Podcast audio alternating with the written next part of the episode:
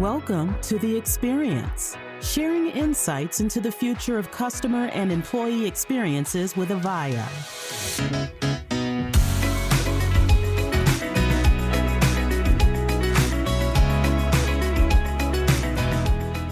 Welcome back to another episode of The Experience brought to you by Avaya, where we're bringing you thought provoking conversations with industry leaders, technologists, creators, influencers, and others who are bringing to life the future of experiences. I'm John Colvin, head of Americas and Global Partner Marketing here at Avaya, and I am your guest host for this episode. On the show today, we have John Lindsley, the Vice President of Channels at Avaya. John is with us today to discuss some of the ways Avaya is enabling partners to innovate without disruption and much, much more. Welcome, John. Where in the world does this podcast find you today? Podcast finds me home, home base, Atlanta, Georgia today. Tell us a little bit about your personal career journey and when you first became interested in the ways technology can be used to enhance experiences. From a career standpoint, I've been in the business almost 26 years, 26 years and one full head of hair. 14 of them in some capacity of a channel's leadership. Let me give you two examples. I'm going to give you a, a long time ago example, and I'm going to give you a recent example. The long time ago example, I was in actually in high school. I was sitting in my high school library sending an email. This was dial up, dial up email, sending an email to my dad, who happened to be a principal in another school system down the road. And I successfully sent this email, and the librarian comes up to me and she said, Why do you want to do that when you could call him? Why do you want to do that when you're going to see him in a couple hours when you get home? And I didn't obviously know at the time what that whole technology phenomenon would be 30 years later. I clearly didn't have that foresight. My librarian clearly didn't have that foresight. But obviously that was the beginning of this whole technology revolution that has really changed the way we do everything these days. Most recently, and John, you know this because we talk a lot, but most recently I completed a real estate transaction last month and I bought a piece of property out of state. And through technology, I was able to communicate with my agent, I was able to negotiate a deal and execute a contract all when I was in the air at 35,000 feet. So you've gone from this email, why would you do that 30 years ago when, you know, your dad's just down the street to 30 years later negotiating a real estate contract while in the air it's fascinating to me that really we're only limited by our imagination when it comes to how technology can improve our experiences. That transaction, no forms, no mailing, no printing, no notaries. We did that in a matter of hours, not days or weeks. So it's kind of exciting to me. It's amazing how fast technology changes. Crazy that we've been living through it for many years now, and it's just the beginning in a lot of ways. I got another one for you. You recently celebrated your first year anniversary with Avaya, and I know, because we've talked about it, that getting in front of partners was a personal goal of yours. After one year, how many think you visited so far? I visited with 50 in the first 90 days. I'm well into the hundreds by now. Hands down, my favorite part of the job. It was not easy, particularly early on. I had a few, as you know, I had a few humbling partner meetings that gave us a very clear mission and a very clear opportunity to begin to return our channel to the center of our business and to begin building a culture within our channel, an environment within our channel where partners want to lead with Avaya. We're well on our way to doing that now. That doesn't happen overnight, but partners are very interested in what we have to say and certainly are encouraging of the journey that we're on as a channel guy in the room, there's no way we could do this without the support and the engagement of our partners. Sounds like the conversations have changed a lot in the last 12 months. They have. And that's what gets me excited about what the conversations will be like 12 months from now because of the foundation that we've begun to put in place. Part of your responsibilities here at Avaya are to grow on premise subscription and cloud revenues through our diverse partner ecosystem. How are we achieving that? The first thing that we did and do regularly was meeting with as many partners as frequently as possible. That gives us a good baseline, gave us a good starting point with that 50 partners in 90 days, gave us a good foundational baseline of here's where we are. The second thing that we did was we studied the data. And data doesn't lie, the numbers don't lie. Who the partners are, where they are, how active they are, what that sales and revenue trending looked like, who's protecting the base, who's modernizing the base, there was a lot that the data showed us with regards to historical and current partner activity. The third step, and this was probably the most transformational one, was integrating multiple channels into one, which we began to do last summer, and then really sharpening our go to market focus for our field CAMs around the partners who were not only the highest producing, but also the highest potential of all types agents, TSDs, DISTs, resellers, service providers. We also have a very talented inside CAM team, along with leadership from our distributors.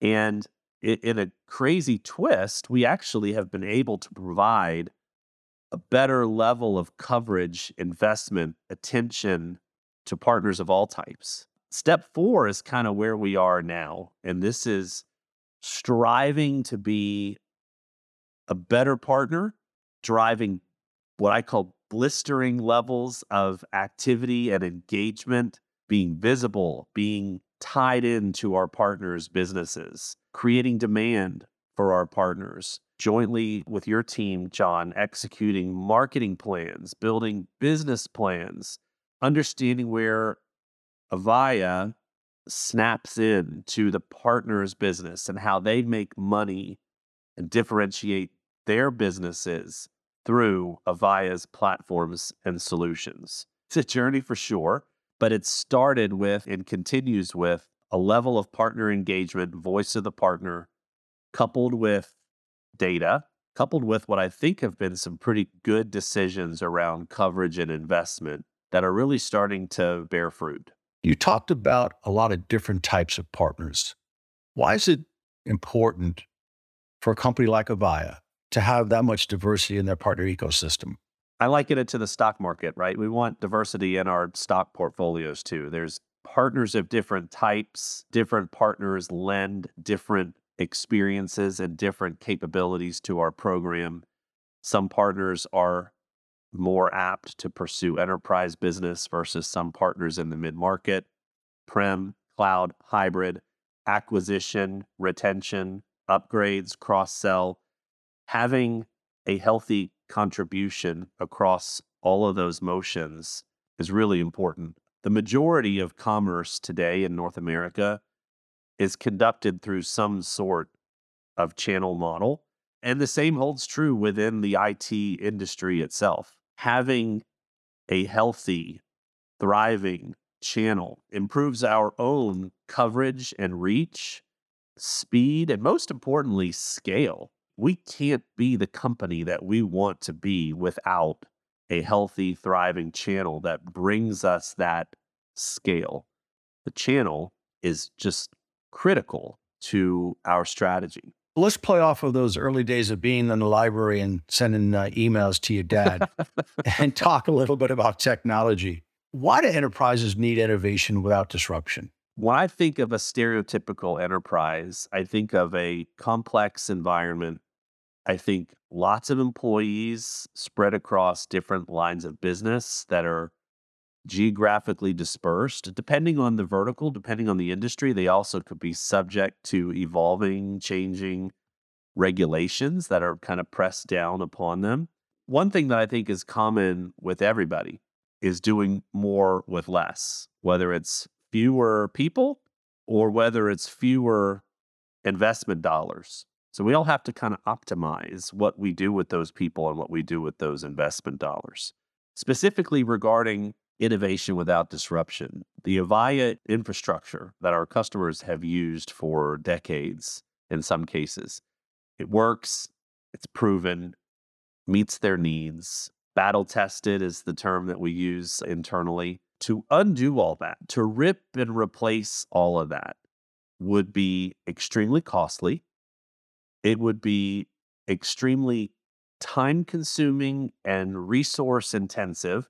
It also requires the customers to, in many cases, table or postpone other projects. Innovating with disruptions could bring functionality that customers use and they like with their current infrastructure that might not be available in a future deployment if they move from prem to cloud, for example, there might be features that they give up. Most importantly, though, John, any sort of project to rip and replace, to implement a new solution, it's got business risk. I mean, think about a hospital situation, think about public safety situation. We saw some of the transportation stories that happened over Christmas break. There could be legal and business risk of disruption and downtime and lost business that an innovation without disruption strategy can help our complex enterprises avoid. Fabulous. How can Avaya help cultivate innovation without disruption? What are we doing? I think we can do it in a, at least three ways. The first way is through Avaya's experience platform. That platform is a cloud based platform. It's effectively our CCaaS offering that sits on top of premise systems, it sits on top of cloud systems, and it sits on top of a hybrid type environment. So if you have a traditional Avaya voice environment, you don't want to disrupt that, but you do want to receive that innovation. The Avaya Experience platform could help customers include a chat function or a social function to their contact center without ripping and replacing all of what's underneath. In addition, there are a couple of different ways to innovate using an infrastructure strategy. One way might be with managed services, whether customers want to allow Avaya to manage some or all of those managed services. The other would be private cloud. And in the Azure environment, giving customers their own private cloud instance within Azure that delivers a level of automation and efficiency, not to mention the ability to customize, make it your own. And you basically are driving the management and the responsibility of that particular instance. Those are three ways. There's probably more, but those are the, the easiest three that come to mind with regards to delivering an innovation without disruption experience for our customers. In your view, what are the differences between adding cloud capabilities to your current on premise platform versus an environment that's built specifically and purposefully for you as a customer? The first difference is one of familiarity, obviously having your existing functionality and delivering innovation over the top. Another might be the ability to move at your own pace, to take one bite at a time of the proverbial elephant, moving in that innovation without disruption, that hybrid manner allows you to kind of move at your own pace. With regards to the environment built just for you, I do tend to think of private cloud in that particular instance. And of course we can we can do that, right? In that Azure environment, as I mentioned, there's a level of automation, a lot of efficiencies that come with that private cloud offering. But where that really comes to play, I think, is the ability to control your own destiny and customize with a private cloud solution built just for you you're really in complete control, whether it's downloading patches and updates or customizing what other IT elements your private cloud integrates with. Certainly, pros and cons to both. I think what I like the best about the Avaya environment is that there's no right or wrong answer because all of those solutions are under the same roof. What allows us to focus less on the technology, focus more on the outcomes that our customers are trying to achieve.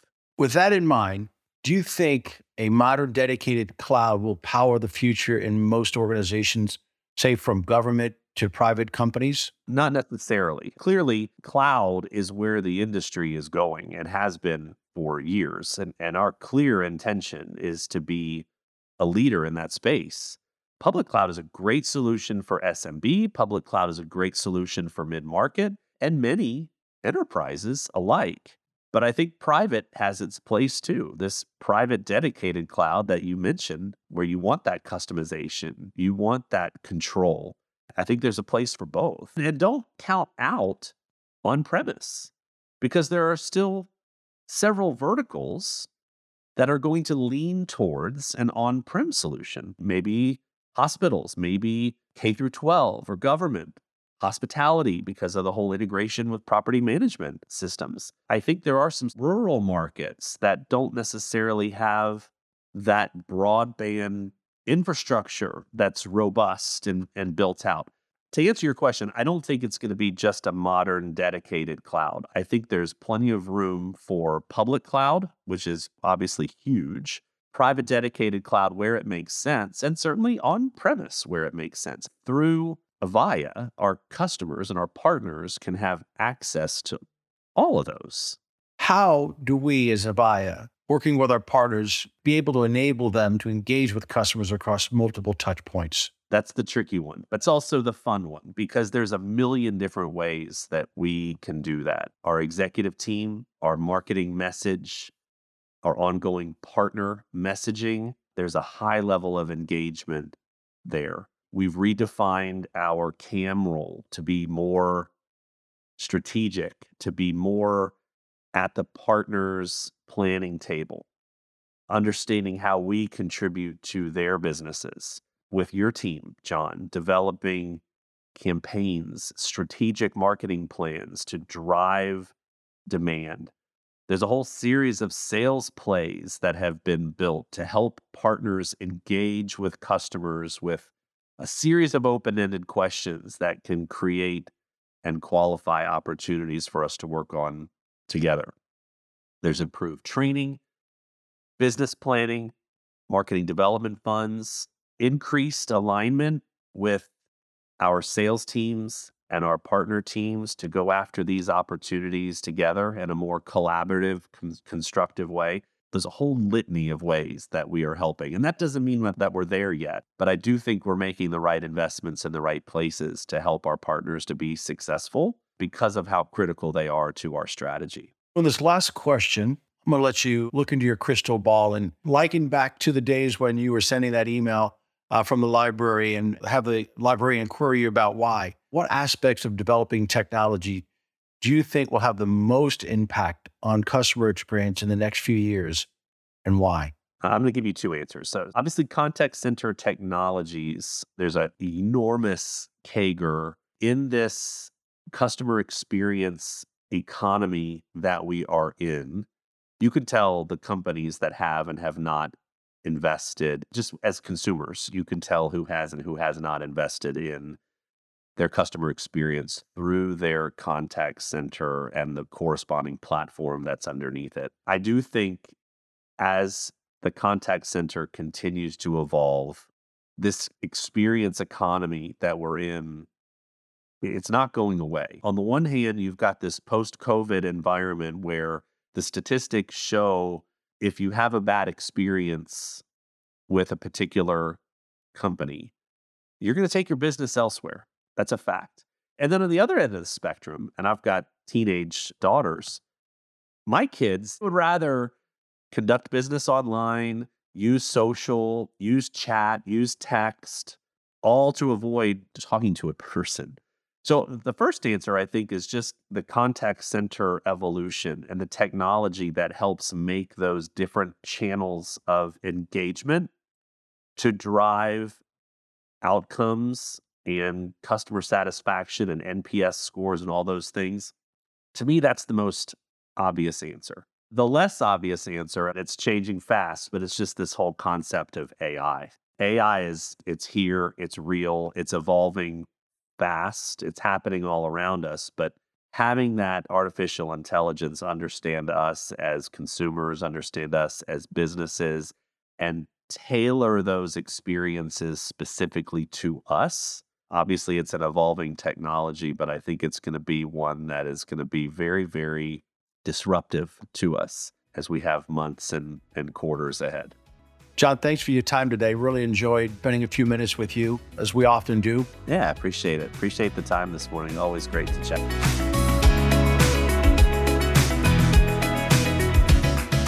Thanks again to John for coming on the show and discussing some of the ways Avaya is enabling partners to innovate without disruption. If you're enjoying this, please be sure to rate the show and leave a review wherever you listen to your podcast. I'm your guest host, John Colvin, and this has been The Experience, brought to you by Avaya, where we share insights into the future of customer and employee experiences.